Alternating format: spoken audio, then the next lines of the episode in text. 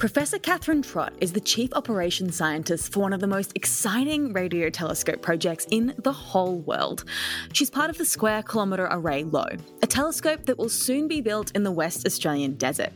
It will one day it will one day be the most powerful radio telescope of its kind in the entire world. I'm Jacinta Bowler, and this is my interview with Catherine Trott. Oops. Welcome to Cosmos Insights, where our newsroom journalists talk with the researchers who are changing our world. I'm Jacinta Bowler, and this is my interview with Catherine Trott. So, how are you involved in the SKAO?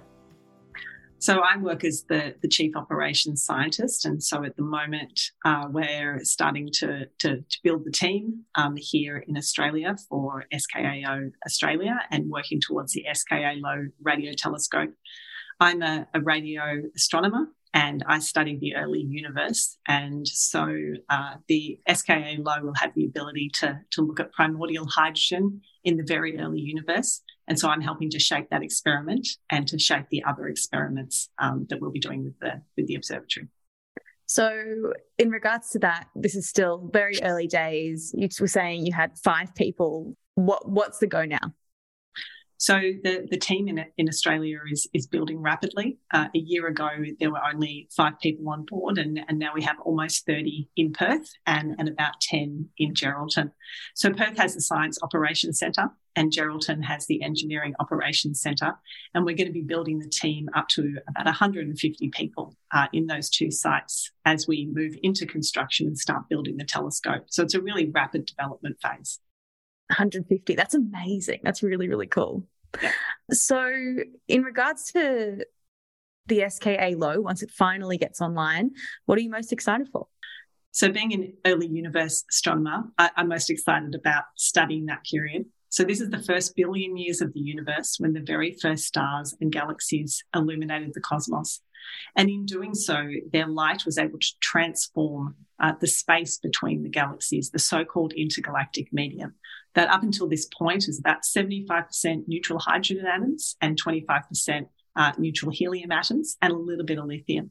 All of the other elements that we know from our periodic table are created in stars at later times.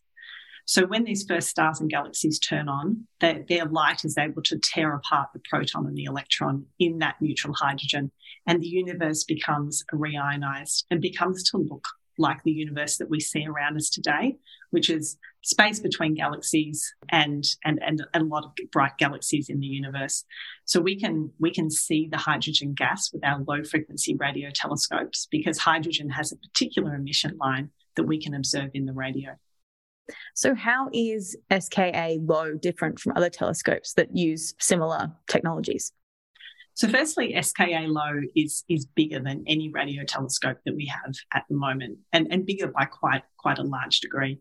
Its footprint on the ground is going to be very, very large, um, as long as 65 kilometres. And what that allows us to do is that it can see allows us to see very fine detail on the sky, and so that our ability to resolve objects becomes very, very high. It's also 131,000 of these individual dipoles, and each of those is collecting photons of light. And so the more metal we have on the ground, the deeper the science that we can do because we can see uh, very, very weak signals. The other thing about SKA low is the way that we're going to use the telescope. It's no longer defined by just where we put the uh, the metal on the ground, but instead how we aggregate those signals together. And with SKA low in particular, we'll be aggregating the signals together in different ways to give us different fields of view on the sky and really tailor, tailoring things to different science experiments. So that flexibility means that SKA low is a bit more like a software telescope where we're not only defined by how we actually build the infrastructure, but how we actually think about putting the signals together. Hmm. So when you go out onto site, the desert in WA, what's it like? What do you think when you get there? So the observatory is in Yarimana, Ilgari Bundara, the Murchison Radio Astronomy Observatory. And it's about a four hour drive inland from Geraldton. So the site out there is, is very dry and it's very, very old and ancient.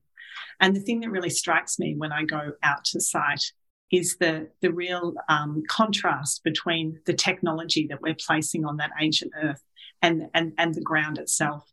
And what we find after rain is that the plants all grow and everything becomes green, and the uh, they grow up through next to the telescopes and almost absorb the telescope itself. And we can still do our science that way because we're not really worried about plants. But it really just makes you understand that we're sitting on this very ancient land with our technology and we need to treat it with respect, but also that that it will just go on um, despite the telescope being there. Actually, does that affect the telescope at all? If it goes above it, is that a problem? Doesn't affect the telescope if it goes above it. If there's a lot of water in the soil, then that can actually affect the radio waves. And that's one of the reasons that we place a mesh on top of the ground just to be able to protect it from any changes in the uh, the soil underneath. Well, I mean, I guess it wouldn't be wet very often in the middle of the desert. No, well, actually, once a year or twice a year, there's usually a big flood, and then there's just water everywhere. It's, it's quite ah. wonderful. That's cool. That's fascinating. Yeah. Well, hopefully not on Monday. hopefully not. No, definitely not on Monday. Great. Awesome. Thank you, Kath, so much. Awesome. Um, you're very welcome, Jacinta. It was really nice to chat. You can read more about Catherine's work and radio telescopes around the world on our website, cosmosmagazine.com. This podcast is produced by the Royal Institution of Australia in Adelaide on Kaurna land. The Royal Institution of Australia is a non for profit whose mission is to communicate science widely as the key to a better world. We do this through our stories, which are turned into educational resources, teaching the scientists of tomorrow about the science of today in classrooms across Australia.